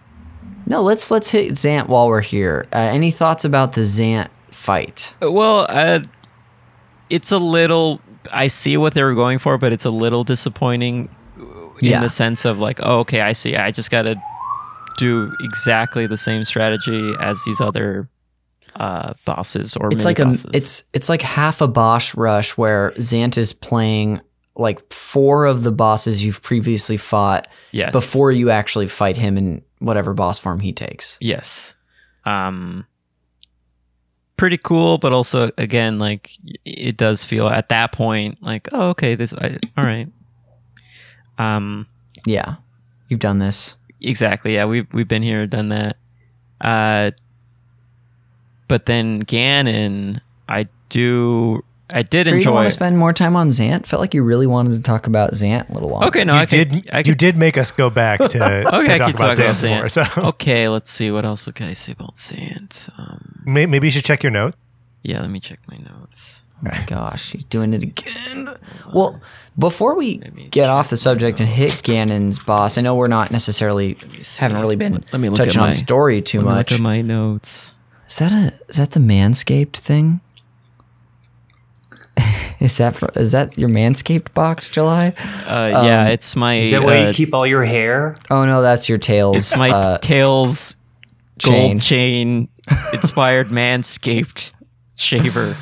incredible. Um, I think I I don't have a ton to say about Zant. I'm sure we'll get on the story pretty soon, but um, with the boss fight, also story wise, I did find end up finding myself this time more disappointed than before because it feels like we're setting up I think this is a thing in a lot of the series. So what am I even saying? But it seems like they're setting up one big bad when it obviously ends up being Ganon. But we see Zant be super powerful early in this game. Like after the Lakebed Temple, he like knocks out one of the spirits of light. He basically kills Midna, and then when you go to fight him, he's, I mean, he's kind, he's not a pushover. You have to get through a t- semi tough battle, but it feels like it was a little bit of a letdown. I agree. Which, which also I felt that way about the story and and all the Twilight stuff that they sort of set up Hmm, I in don't know some if I agree ways. about that. Sure. Um, Patrick, anything you do you have any thoughts about that? I, I mean, just in terms of like the uh, like overall story being Mm-hmm. a little bit disappointing, and like I, I agree with that, but I think that the character interactions that like spring up around it and what it just like how it informs who Midna is, Yes. um, that that is that makes it worth it. Like there, there's something about almost all Zelda lore where like every single one of these games, I feel like there's shit I don't understand. Yeah. Right? Like they're, they're throwing around like the names of gods and stuff, and I'm like, okay. Yeah. Um, and uh, just sort of uh, accepting the fact that what I find interesting about it is the people that have to live in that world. Um, that have to you know live through a war between the the Twilight Realm and the rest of Hyrule. Mm-hmm. Um, I may not be able to wrap my head around it, but just knowing that the characters suffer from it is enough for me. Yeah, I and I came away from this uh you know, and I do agree that like the character stuff that pops up is so great, especially all of all of the Midna stuff is really powerful and um this time I actually came to understand more about the story than I previously retained ever. Um, it seemed to me that the story that we're told about the Twilight is that they are people who were banished from Hyrule for doing bad deeds or like evil evil things, and so they are. That's who Midna ends up ruling over. Um, and so there's this really dark sort of uh, questioning that I found of like how dignified is Hyrule in the kingdom if they are the people, you know, making these big choices about a whole group of people and and sort of banishing them to this realm that they eventually send Ganon to and he corrupts it even more. Um, so the Twilight stuff, while I came to understand it even more and appreciate it, I still wish I don't know, I felt uh, a little I, I was wanting just a little bit. Um, but I didn't mean, it- expect. yeah, go it- ahead. It, it seems like enough mythology to be fleshed out in. Well, this is something the Zelda games do, right? Where it's Yeah. like, um, no, no, in this Zelda game, we're gonna have our whole. uh, It's a it's a complete separate world and like these kingdoms with histories and stuff. And then when we do a sequel, it's gonna be different, uh, a different kingdom by the same name with different rules and different people and stuff. Um, that like you always want to have a firmer grasp grasp on Yeah. the on the world than than you than the game ever lets you. Absolutely, and, and it it makes me ask questions like, well, if the Twilight are this alternate realm, then what the hell is Lorule in Link Between Worlds? Like, are they the same thing? And yeah, it's just like, oh, we weren't meant to have a Zelda timeline. Let's just, for the most part, maybe and enjoy thank you these for bringing separate it up. things. Where does this game fall in the timeline, Connor? This is in the uh the like child Link Majora timeline. So it's after he's sent back and then has the Majora um, interactions. I think there's also like a Four Swords and and the Minish Cap is in this timeline as well. Um, but you you sort Wait, of wait really? I thought I thought Minish Cap was uh, pre Uh, oh pre splintering of the timeline. I think you're right. I think I was just like, oh, that's still it's like still part of it for whatever. Yeah. But okay, it's part yeah, of it all. is, it is. But Yeah. it is part of all of them, just like Skyward Sword. Right. That that's a good. Thank you, Patrick. Uh, that's a good point. Um, but let's get. Well, I want to just jump back to Ganon real quick, even though I sort of sidetracked us with the story. Um, this Ganon is really interesting because this is while we always have like a different Link and a Zelda for most of the games. This is supposed to be the same Ganon as far as I could discern from Ocarina. Um, Just it's just he hasn't gone through all the adult the adult timeline stuff, Right. Because they have gone back and basically banished him before he could do all of that. Uh, and So I, I I- mean, I Yeah, never go for it. played Ocarina, I do remember the Ganon stuff. Like that's my fondest memory. Like climbing up the tower, using all the weapons to get up there, and then having this big epic battle in what looked like some kind of cathedral or something. Sure. Yeah. And I Like a remember throne room, uh, right? What's that? It's oh like a yeah, the throne room. yeah? Yeah. And then like you have to fight Zelda a la Meryl from Metal Gear Solid One. Hell Um, yeah. But I do remember like my first experience with Ganon, I was like, oh shit, like I've never I never knew there was like a main antagonist to Zelda games because my only experience was um uh Link's Awakening. Oh yeah. You know, you're just going after this big ass egg in that game. And it's like this Um, nebulous nightmare in that game. Like It was the just nightmare. like it felt like I'm fighting Darth Vader right now. And that Yeah. felt Yeah. so fucking cool to me. I felt like Luke Skywalker versus Darth Vader. And so that was one of my fondest memories, that final battle between them. Mm-hmm. So it really felt like the end all be all, but I didn't realize this was part of like this giant timeline uh, that all my friends have experienced but me. yeah. Well, sorry to Well, that that would have been uh, pre our understanding of the timeline, right? I guess so. Maybe like nostalgia then. I mean, Yeah, yeah. Yeah. like because isn't don't you do something similar at the end of Ocarina of Time? Like you climb up the tower as well, and you have a big battle. Yeah, it's very similar. yeah.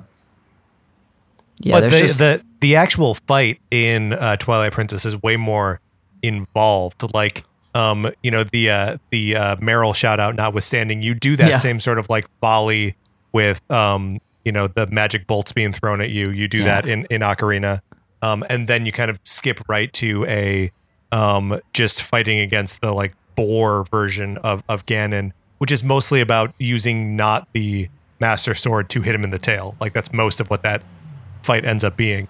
Um, but in Twilight Princess, the like how, how many stages are there to that fight? Connor, you said like four or five. Yeah, there's four. So there's the one, the Zelda one you talked about, where Mm-hmm. he possesses Zelda. There's the boar version where you're Wolf Link and tossing him aside with Midna's hair, um, which is which is I love the hand that her hair becomes all the time. Mm-hmm.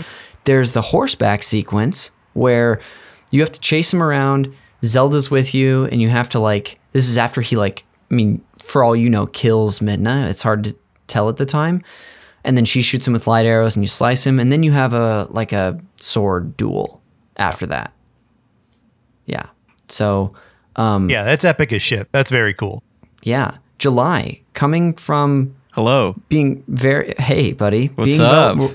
being well i have a question for you as it turns out How's it going? Um, Yeah, all right, I'm just gonna power through. Um, you being a big Ocarina of Time fan, probably having played that last uh, battle a handful of times, if not many times. Yeah. Uh, any thoughts on on this one and how there are you know more stages and it's even more epic? And any any thoughts from you on that? Well, yeah, like Patrick just mentioned, uh, that was very cool to have that moment where you're lobbying back the magic spell against uh, the puppet Zelda. Yes. Which is, again, very reminiscent of the first stage of Gan- fighting Ganondorf in Ocarina of Time. Um, yeah, and then I did was I was a little confused this uh, playthrough with um I didn't I didn't realize y- you had to uh grab in the second stage and toss Ganon. Yes. Uh, because there is a part of that uh, battle where you're shooting arrows at the sort of like diamond in, in his face at Oh, first. yeah. Uh, so I thought I still had to keep doing that, but then you know Midna chimes in and says, yeah, maybe you should uh, toss him over like a, you know, like back at the ranch. Like you did 60 Yeah. gameplay hours ago. Remember, ago. like sixty hours ago when you did that? Here's a flashback to you kicking the shit out of some goats. Yeah. Um, Uh, horseback was by this point in the game. I was a master at horseback. Not like in the beginning when I was having trouble. Uh, that was pretty cool. And then, yeah, uh, this this final sword battle is very epic and everything that I wanted uh, in a Zelda uh, a final battle sort sort of skirmish. Uh, yeah, and then and the way he ultimately gets that final uh, sword blow and with the hop and that very cinematic scene of him just standing up, uh, dying with Oh, the yeah, sword like, sticking standing. out, standing. Uh, and then again, I, I was a little bit confused about this. I I did have to look up some stuff, but we see sort of a vision of Zant cracking Yes. his neck, and then that's when Ganon ultimately dies. Yeah.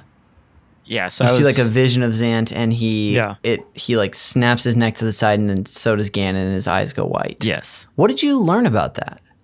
Well, I initially thought that oh, is Zant killing him somehow by doing that? But there was some stuff online that was saying like, oh well, it, that's sort of um, uh, eh, for the viewer.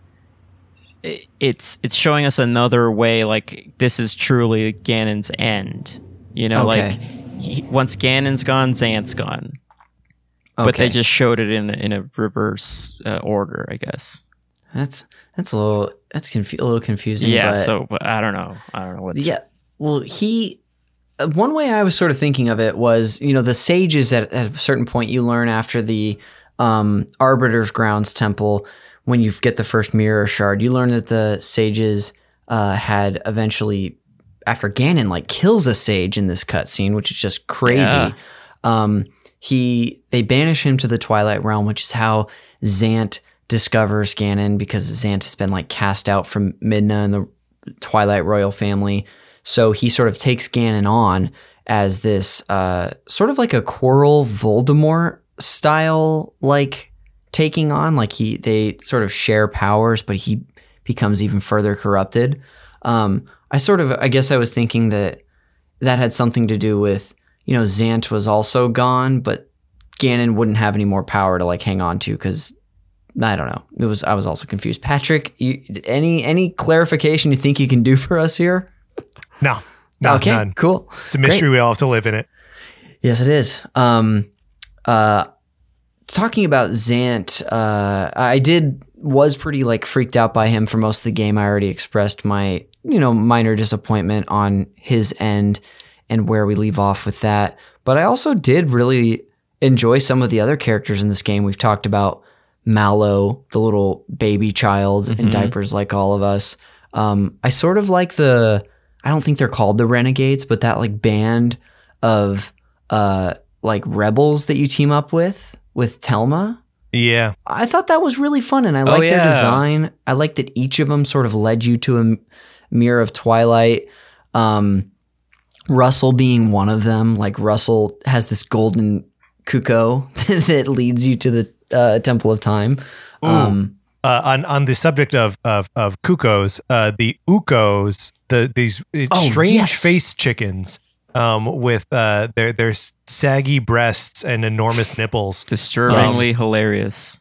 Yes, this. I mean, they're they're another like pillar of this game's design where I'm just like, yep, that's someone knew exactly what this game was when they made a chicken with a dead-eyed stare and a human face. and then another little head that follows it around. Yeah, Um, it's God, they're upsetting. they use it as a tool, obviously, to warp uh, out of dungeons and I think to a specific spot in a dungeon. Yeah, But then they get their whole this whole moment in the city in the sky where it's apparently where they lived, and you you see a bunch of them and you use them to fly around. And again, I don't like the Skyward Sword talk, but it is a little tip of the hat to Skyward Sword, I believe.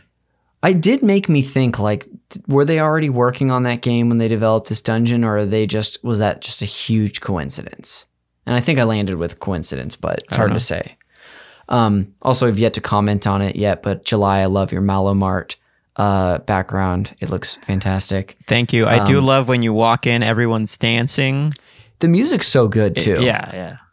Um, speaking of which, I I generally do like the music a lot in this game. Also, not my favorite, but there's some really standout songs. Like even just the opening and the opening title scene uh, before you even press start on the controller. Yeah. It's such. It really I feel like prepares you for what a journey you're going to go on. Um, in this, yeah. I, I do feel like the the game has a weird relationship to its like diegetic character or like player created music. Yeah. Um, that like it's coming on the heels of um, Ocarina and Majora's, uh, where like Link is playing actual instruments to like make um, you know music happen, Mhm. or the Wind Waker and Wind Waker. Um, and then in this, it's like okay, sometimes you're howling sort of a tune. and sometimes um, like just directly songs from other games in the series. Yeah, it just it, it, it never feels like Link is actually playing music. It's just like from time to time the the wolf howls, uh, sort of like you know the the song of time or whatever. Yeah, Yeah. that was another little theory thing that I ran across online of those songs that Wolf Link is howling to get the attention of the, the Golden Wolf, which ultimately is the spirit of the previous Link. Those are all songs that that Link knew from their timeline. So maybe Yeah. that's the connection there, or it's just fan service. yeah, it, It can be, both. Could be it can be both. both. It Little can be cheap A. and meaningful at the same Yeah. time. Hey, that's sto- that's the Connor McCabe story right there, my friends. Cheap and meaningful. Um, uh, yeah, those. It, it is funny, July. That could be the case. Like they play, I think like there's some Majora's Mask songs in there. There's Yeah. some Ocarina songs. So, um, yeah, I like Midna's Lament is is like one of the standouts from this game. I sort of noticed when I was on my way, and I realized this is this permeates through other parts of the game.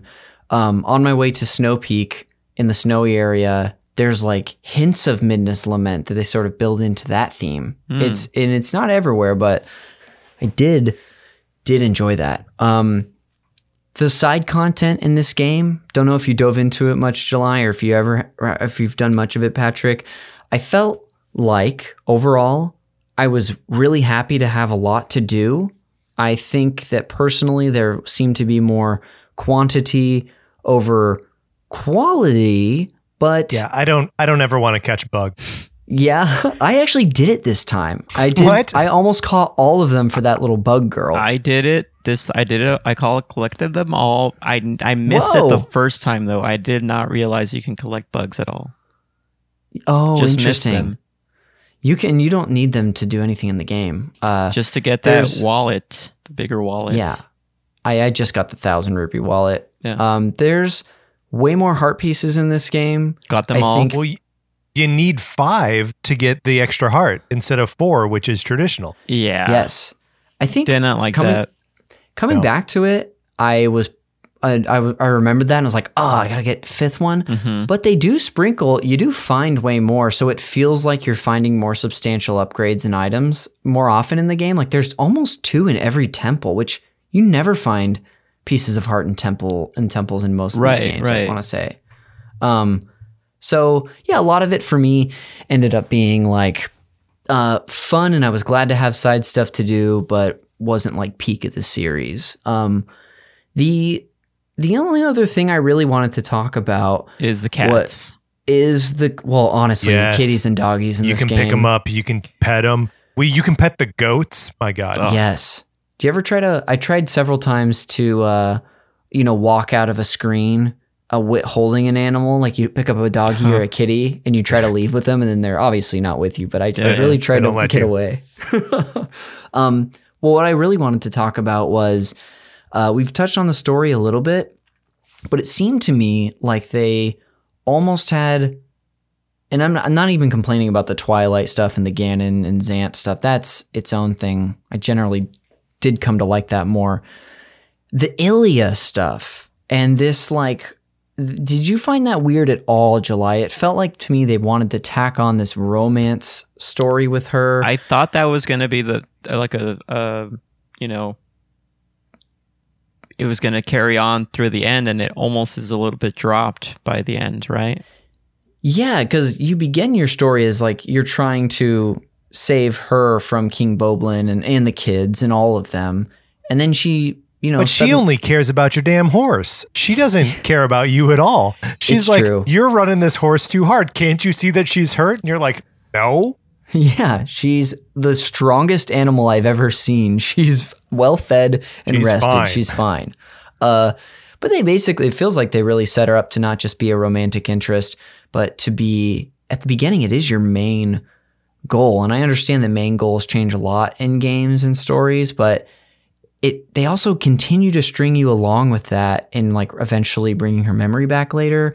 It was probably my least favorite part was all of the Ilia stuff. I um thought it was going to be like Wind Waker, where you find out she's actually Zelda or something. oh gotcha. I mean, I see where why you would have thought that for sure.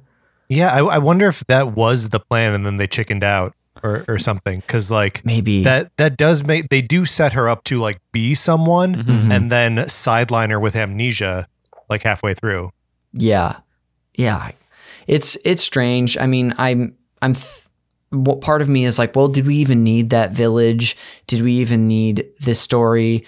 The story, maybe the Ilia stuff, maybe less so, but I do like the richness of the village and the whole world, and it really feels far more full and lively than Ocarina did.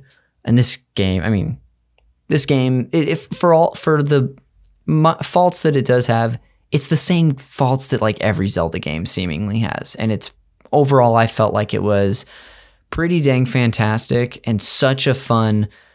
Like I had such a good time playing this game. Uh, Um, can can can we talk a, a little bit about the uh because it sounds like you're wrapping up, but I just wanted to uh to to touch on the um the uh is is it called the Cave of Trials? oh, Um, the Cave of Ordeals. Yes. The Cave of Ordeals that is uh, uh appears in the original game, but is sort of like expounded upon in the Wii U um, release, yeah. uh, where you can go through this thing as the Wolf Link, and depending on how many hearts you get through it with, um, you can scan that onto your Wolf Link amiibo, which then you can bring into Breath of the Oh, Wild yes.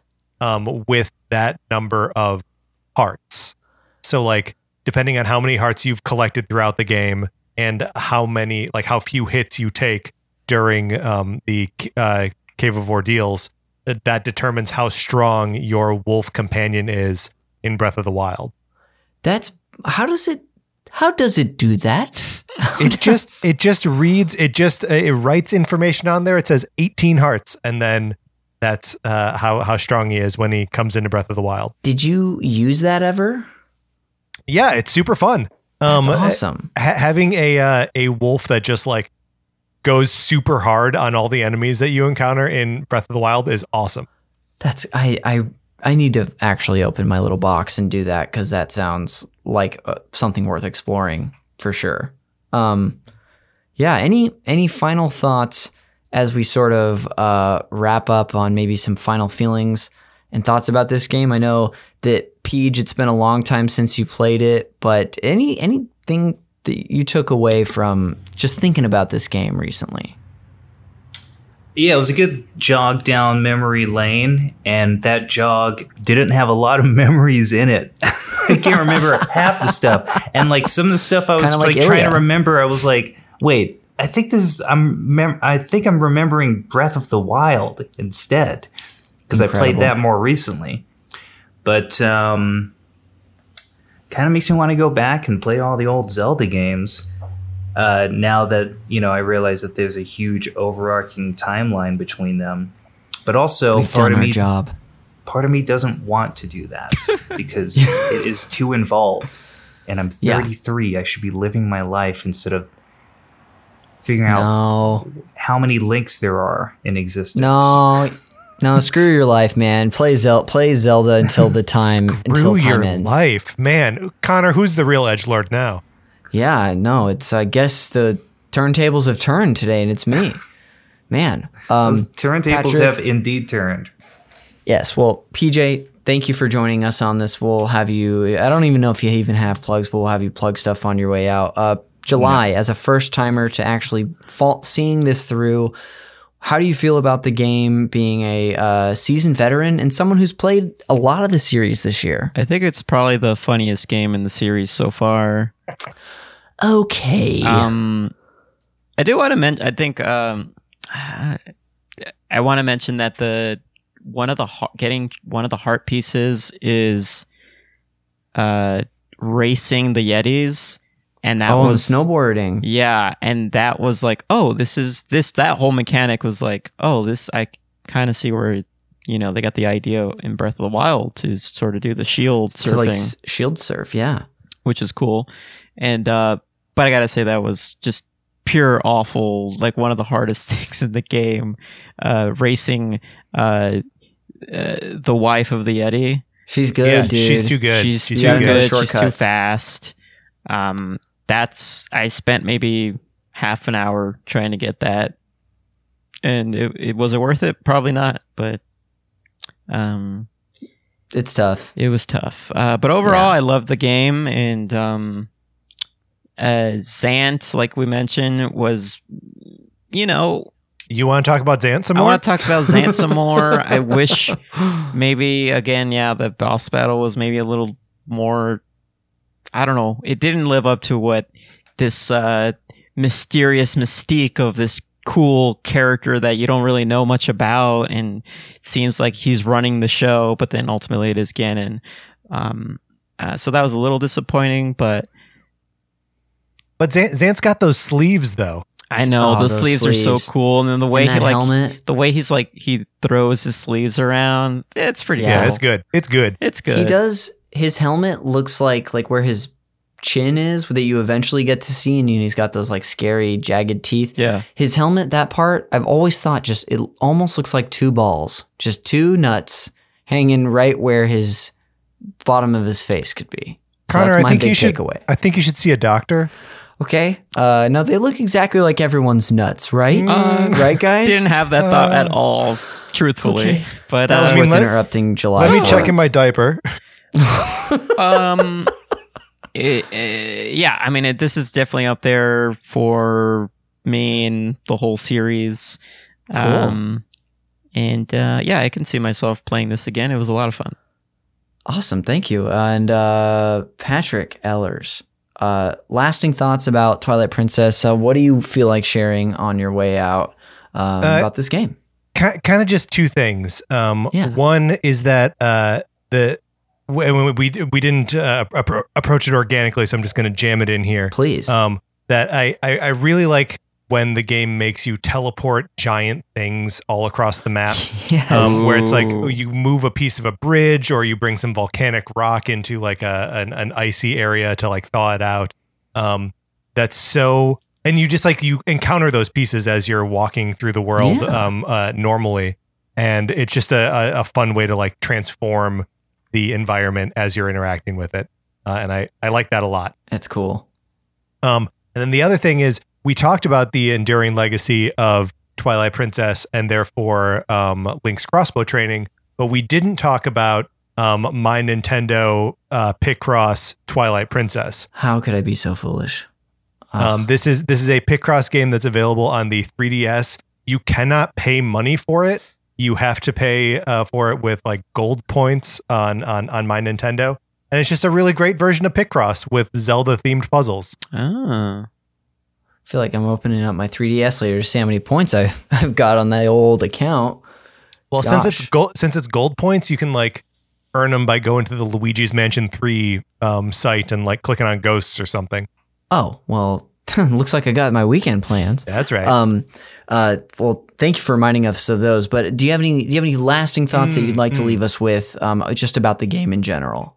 Uh, no, I mean, I, I think uh, I think July summed it up pretty well. That like uh, it's uh, I I also consider it like a top tier Zelda experience. Yeah. I feel like it it delivers on um what a 3D Zelda can be, and even if it is uh sort of rehashing a lot of the kind of beats and structure from um, Ocarina, um, that it is just weird enough and ugly enough to feel like its own uh its own force and its own like thing within Zelda.